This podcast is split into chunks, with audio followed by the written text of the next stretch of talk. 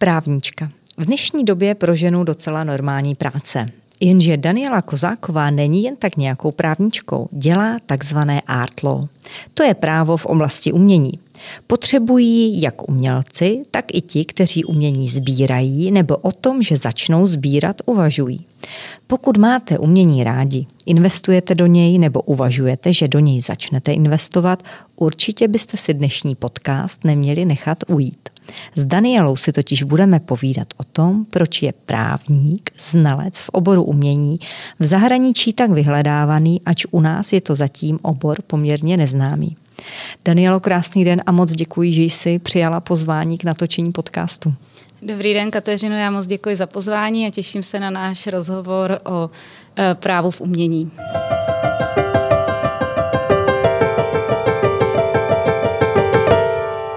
Krásný den, jmenuji se Kateřina Haring a v podcastech Podnikatelka vám přináším biznisové a manažerské typy, myšlenky a postřehy nejen žen podnikatelek či manažerek, ale všech těch, které vás mohou obohatit svými zkušenostmi. Věřím, že vás tak mohou inspirovat ve vašem dalším směřování, v kariéře, v podnikání, změně či nastartování vlastního jedinečného příběhu. Danielo, než se dostaneme k tomu obsáhlému tématu umění a investování do něj. Ty jsi úspěšná právnička, tak by mě moc zajímaly tvé manažerské rady, tvé manažerské desatero. Jaké jsi dostávala na začátku své kariéry rady? Tak to je dobrá otázka k zamýšlení. Tak v té právnické profesi na začátku se v podstatě člověk učí tu odbornost, takže převážně u těch starších, zkušenějších kolegů to byly rady odborné a potom to byly rady, které se týkají poskytování toho poradenství a vlastně vztahu ke klientům. Já musím říct, že za všechny ty rady eh, jsem vděčná. Některé mě ovlivnily více, některé méně a já věřím, že všechny byly užitečné, i když třeba jsem se jimi později řídila méně nežli více. Byly i rady neužitečné nebo ty, které třeba už dneska neplatí? Já si myslím, že nebyly neužitečné, ale ten svět eh, posledních let se změnil natolik, že některé ty tradiční přístupy bylo, myslím, že je potřeba si malinko upravit na dnešní situaci. Když třeba vememe online svět a i online fungování, tak to jsou zase úplně nové dovednosti, které se člověk musí učit. Udělal jsi třeba za svou kariéru nějaké chyby, které tě následně posunuly dále? Když já, myslím, že, já myslím, že jsem udělala spoustu chyb. Každý děláme chyby.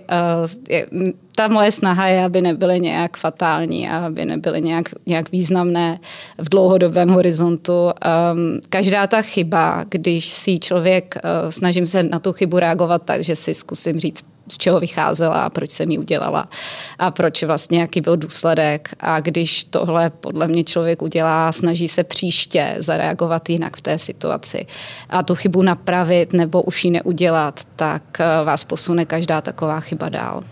Máš tendenci, nebo třeba možná si měla si je vyčítat, nebo co jsi říkala, jak se člověk, protože člověk ví, že chybu udělal, že jo, není, pokud má nějakou sebereflexi, tak většinou to tuší. Eh, někoho to může znechutit, demotivovat, někdo řekne, hele, nevadí, půjdeme dál. Eh, co třeba je dobré dělat? Co já, se osvědčilo u tebe? Já si myslím, že se to hodně mění věkem, zkušenostmi. Tam v našem oboru je důležité stavět na odbornosti, která vám dá která nějaký základ. Ale v podstatě um, u mě vždycky jsem spíš myslím, ty chyby řešila déle, než by bylo úplně bezpodmínečně nutné, ale zase mi to dalo to, že jsem se snad z nich uh, mohla poučit do budoucna. Co si myslíš, jaké vlastnosti jsou důležité pro ženu, která eh, chce být eh, úspěšná ve své kariéře eh, nebo v podnikání na určité vysoké manažerské pozici? Co by měla umět? Já si myslím, že důležitá je trpělivost. A taková ta takové to, že si řeknete, když se na poprvé ta věc úplně nezadaří nebo se nevyvíjí směrem, kam jste plánovali jít, že nevadí, zkusíme to jinak. Uh, tím, s tím souvisí to, co nazýváme flexibilitou, ale je to v podstatě možnost reagovat na, tu, na změny v dané situaci relativně rychle. To si hmm. myslím, že jsou takové dvě velmi podstatné uh, vlastnosti. Jak dlouho si myslíš, že má být uh, nejen žena, ale člověk trpělivý, než pozná, že to, tohle fakt třeba není cesta? Víš, jak jako to může, jako člověk může být trpělivý a říká si, ne, já to zlomím, já to dám. Co myslíš? Já si myslím, že je důležité si vyjasnit, a to myslím si zase, že to přichází určitým věkem, že úplně na začátku té kariéry eh, je prostě těch vněmů spoustu, ale časem už člověk ví, co mu funguje a co mu funguje méně. Jo, takže to, co funguje dobře, jde samo, eh, cítí se v tom člověk komfortně, je mu příjemně, těší se na ty další činnosti. Tak to jsou, to jsou ty věci, co jdou sami. A tak... pak, pardon. ne, ne, ne. Jenom mě víš napadá, jestli má jako člověk ve 40 ještě pořád čekat, že z něj bude Picasso, jo. Tak... no, třeba objeví novou techniku a bude, jo. Ale ne, v podstatě to chci říct, v nějakém věku víte, co není úplně vaše silná stránka, a můžete trochu zapracovat a vylepšit ji, pokud je důležitá pro to, co, co jsou ty uh, vaše silné stránky. Ale pokud vyloženě víte, jako typicky asi ten sport, tam velice rychle víte, na jaké jste výkonnostní úrovně, kam se můžete Myslím. dostat. Jo, tak hmm. třeba tady je to trošičku, myslím, že v podnikání je to malinko složitější, ale prostě když musíte dlouhodobě ty věci lámat přes koleno, tak to asi není ta správná cesta. Jaký je tvůj recept na work-life balance? Dovedu si představit, že jako právnička musíš občas třeba i dlouho do noci studovat eh, některé spisy a, a tak podobně, někdy i rychle reagovat ze dne na den na některé případy. Jo, tak ta naše práce má takový charakter, že někdy je potřeba reagovat svižně, na druhou stranu já v podstatě eh, jsem se nějakou dobu tématu work-life balance věnovala, dostane se k tomu v nějakém věku, myslím, každý. A eh, zatím jsem dospěla k závěru, že není jako work a life, že to je dohromady, že žijeme prostě 24 hodin denně a ten čas si máme rozvrhnout tak, aby work a life jsme měli v každém tom jednotlivém dni. A to je pro mě ta cesta. Pomáhá ti v tom právě to umění, kterému se v poslední době hodně věnuješ i po té pracovní stránce? No tak umění je zábava, záliba, takže to už je samo o sobě eh, to není ani tak moc work jako ten life. Co tě vůbec uh, přimělo, nebo jaká byla ta souhra náhod, kdy jsi se poprvé setkala s Art Law a co tě k němu vlastně přivedlo? Já s tím oborem Art Law jsem se poprvé setkala při studiích v Londýně, kde jsem studovala na eh, Sotheby's institutu.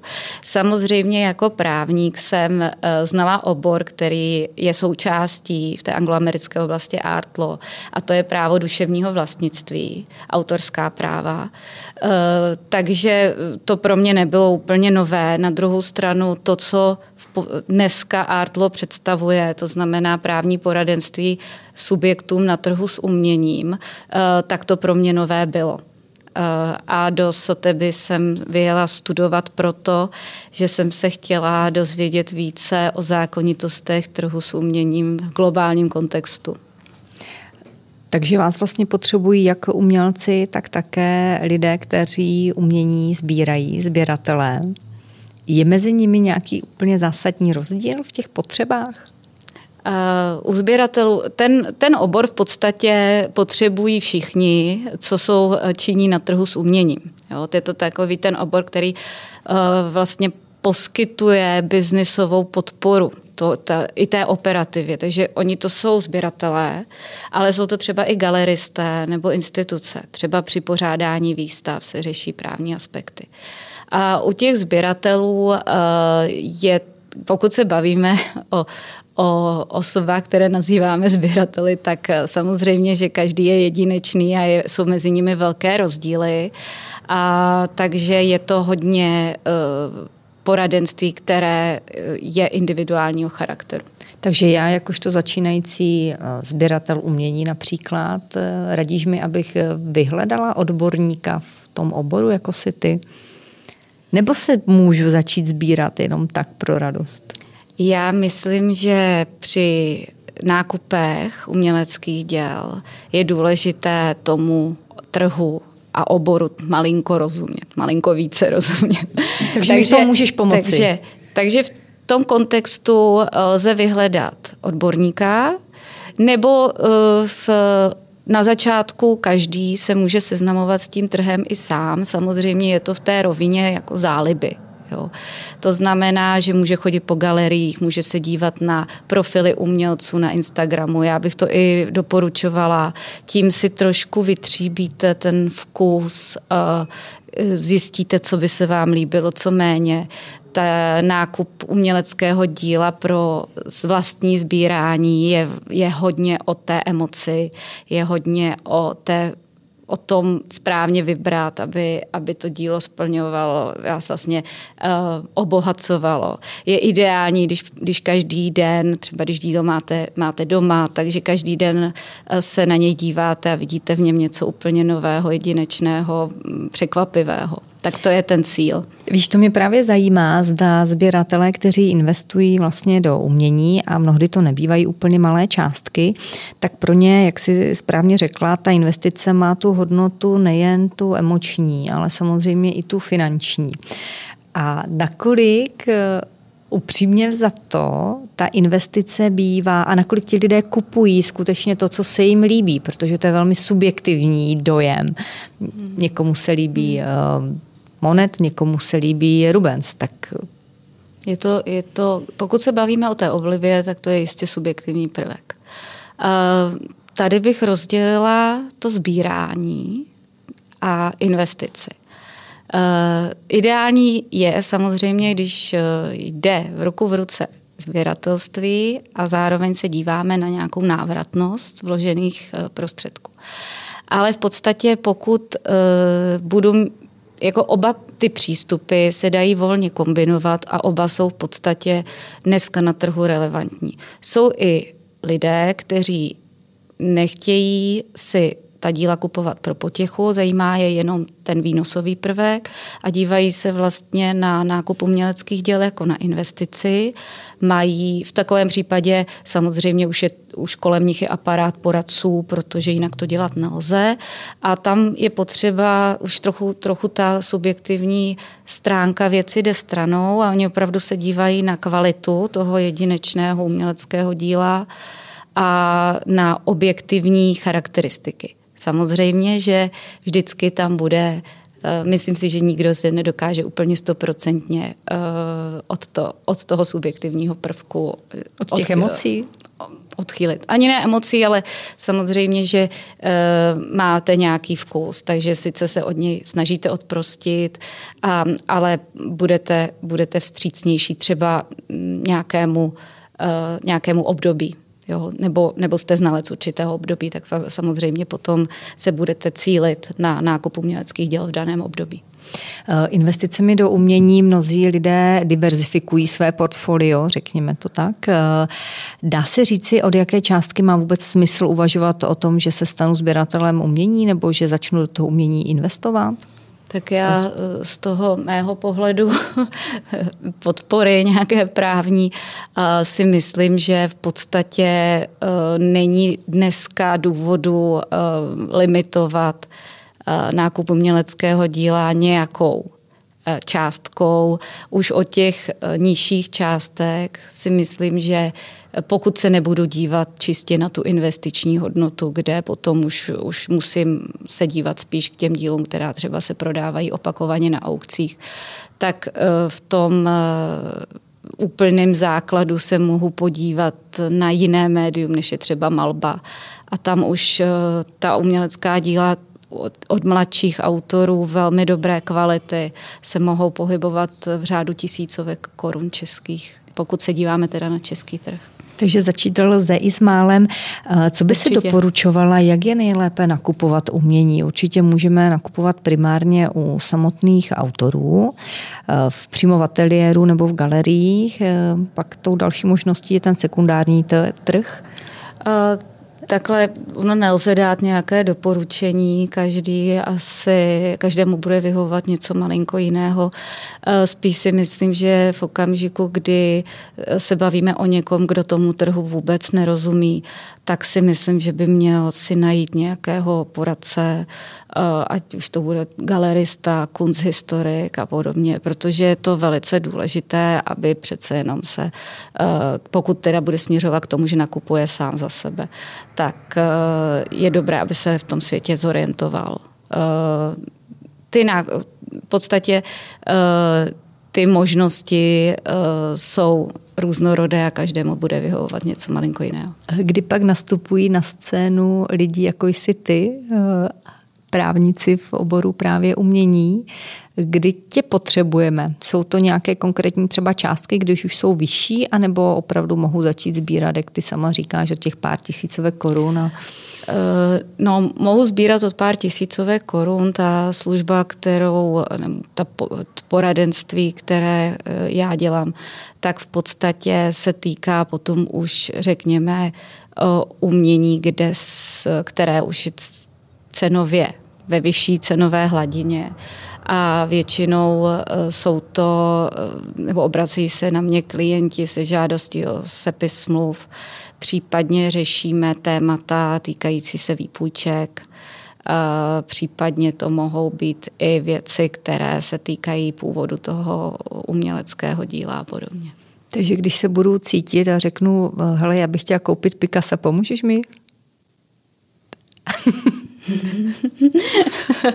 no, Dávám to jako příklad, jako příklad. Jo, že si člověk vybere prostě umělce, kterého by toužil vlastnit a mít. Já chápu, že to nekoupí ze dne na den jako rohlík v obchodě, ale eh, předpokládám, že to je přesně ta parketa, se kterou by si mohla také mimo jiné pomoci. Pokud eh, se, já jsem, já jsem vlastně právník, který radí podle českého práva, takže eh, Picasso se bude zřejmě kupovat eh, na zahraničním trhu, kde samozřejmě mám spoustu kolegů, se kterými spolupracuji a, a takže když se budeme bavit o těch nejlepších českých současných umělcích, tak tam dokážu ty, tu právní podporu poskytnout. Eh, což mi nahrává na otázku, investovala by si do současných třeba českých autorů, do těch méně známých, nebo co by si poradila? Kde vidíš potenciál pro, pro ten růst? Protože jednou se bavíme o investicích, takže eh, od investice každý očekává, že mu poroste v čase. Eh, já jako právník v podstatě nemůžu úplně radit na tu konkrétní investici, ale spíš bych se dívala na to současné české umění eh, v rovině podpory eh, umělců, protože musíme si uvědomit, že ten nákup uměleckého díla od mladého současného autora je určitou formou podpory kultury a toho mladého uměleckého světa zde. Takže to vám dává určitou jako přidanou hodnotu. Já musím říct, že je velice příjemné se s těmi umělci i znát, mít možnost se s nimi bavit, protože jsou současní mladí, žijící, tak je, je velmi pěkné se s nimi bavit o inspiraci, o tématech, ze kterých čerpali. Uh, a to mě baví eh, moc osobně. Eh, fenoménem současné doby je také umění v online prostoru. Aukční síně a galerie vlastně zavádí i nové technologie. Eh, nakolik se vlastně na tom podepsal COVID, na té proměně vlastně tohohle trhu? Já nevím, nakolik byly ty online eh, koncepce prodeje známy v umě, tady obecně mezi širokou veřejností vzhledem k umění před covidem. Musím říct, že já už jsem vlastně pět let zpátky opakovaně se účastnila různých konferencí, kde jsme vlastně řešili například možnost využití blockchainových technologií pro svět umění. Ať už to jsou uh, condition reporty, které, což jsou vlastně zprávy o stavu těch děl, které se zaznamenávají na blockchain.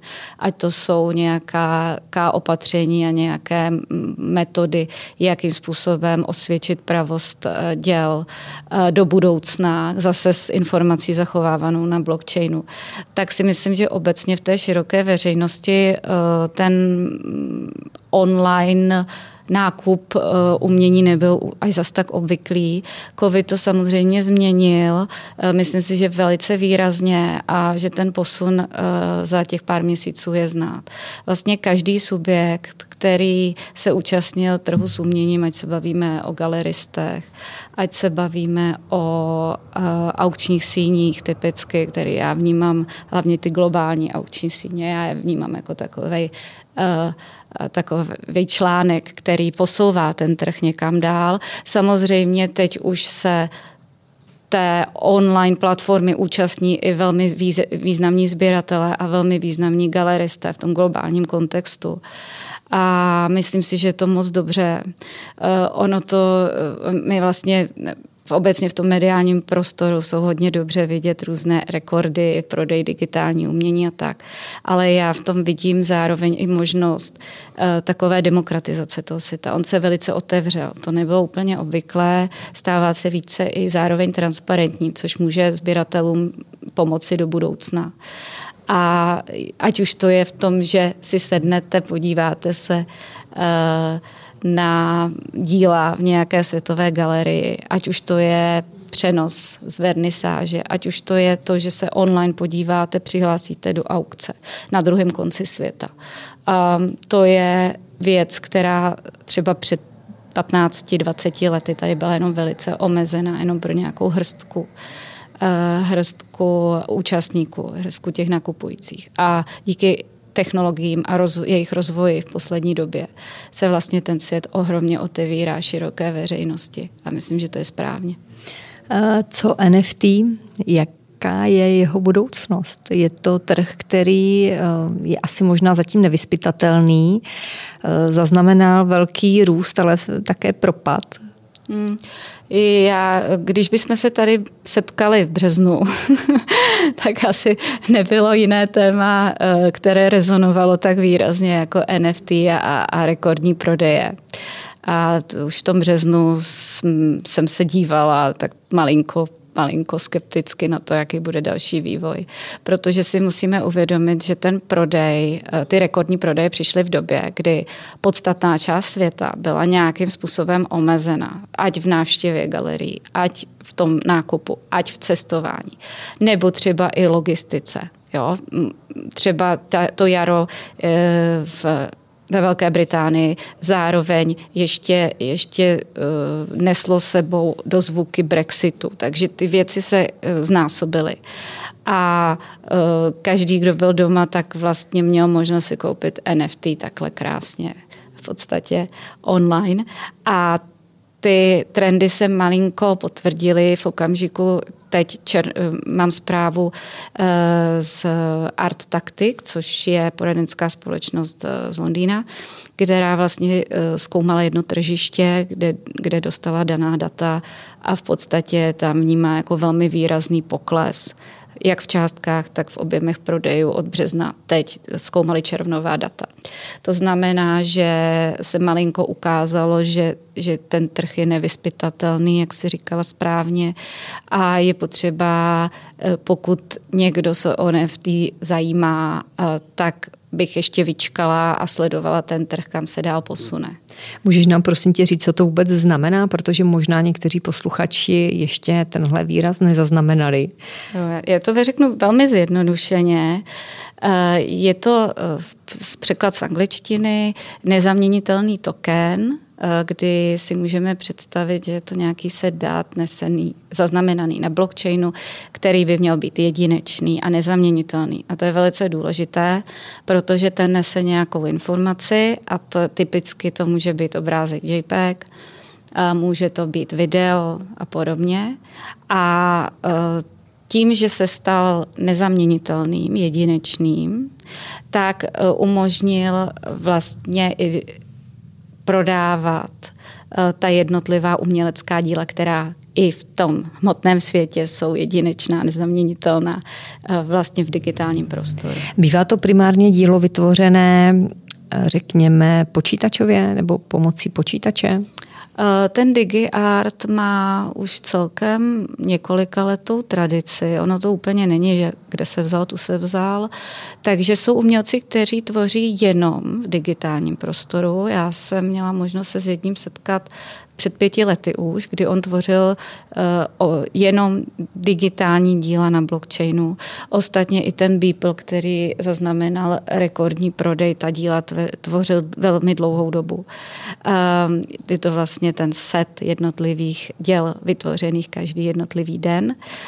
Um, takže uh, to odvětví jako takové zde existovalo, takže to je jedna část. Druhá část jsou díla, která mohou existovat i v té hmotné podobě a zároveň můžou mít tu digitální stopu. To závis, to, toto je věc, která bude hodně záviset na umělcích, jakým způsobem budou, budou k využití NFT v budoucnu přistupovat.